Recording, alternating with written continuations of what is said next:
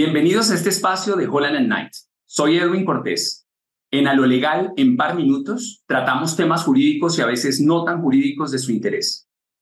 Hoy nos acompaña Camilo Gantiva, socio de la firma, experto en derecho financiero, mercado de capitales y fintech, entre otras cosas.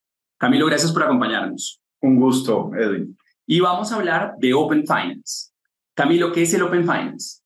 Edwin, el Open Finance es un conjunto de normas y de relaciones contractuales que le permite a los usuarios de las entidades financieras tomar control de la información que se genera en virtud de esas relaciones con el fin de conseguir una mejor eh, condición en la prestación de los servicios, disminuir tarifas, acceder a una mayor cantidad de servicios financieros e incentivar la competencia entre entidades para lograr la prestación de un servicio.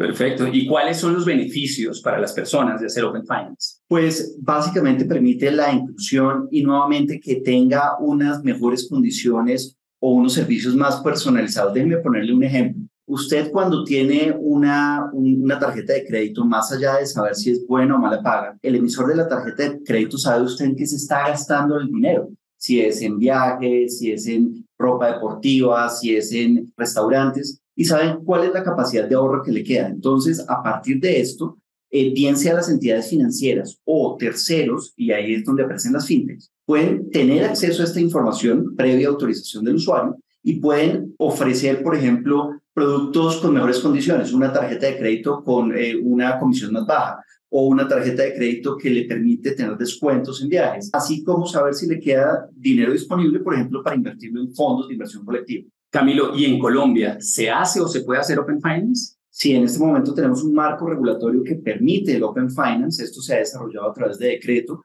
Hay normas en el Plan Nacional de Desarrollo que eh, dan espacio para estas innovaciones y estamos esperando una regulación adicional por parte del gobierno y de la Superintendencia Financiera de Colombia. Entonces, se vendrá un desarrollo, pero ya tenemos el marco regulatorio básico. Bueno, pero eso quiere decir que vienen más cosas en Open Finance Así es que ya saben, sí se puede hacer Open Finance en Colombia y viene regulación. Ojalá puedan contar con la asesoría adecuada para ello.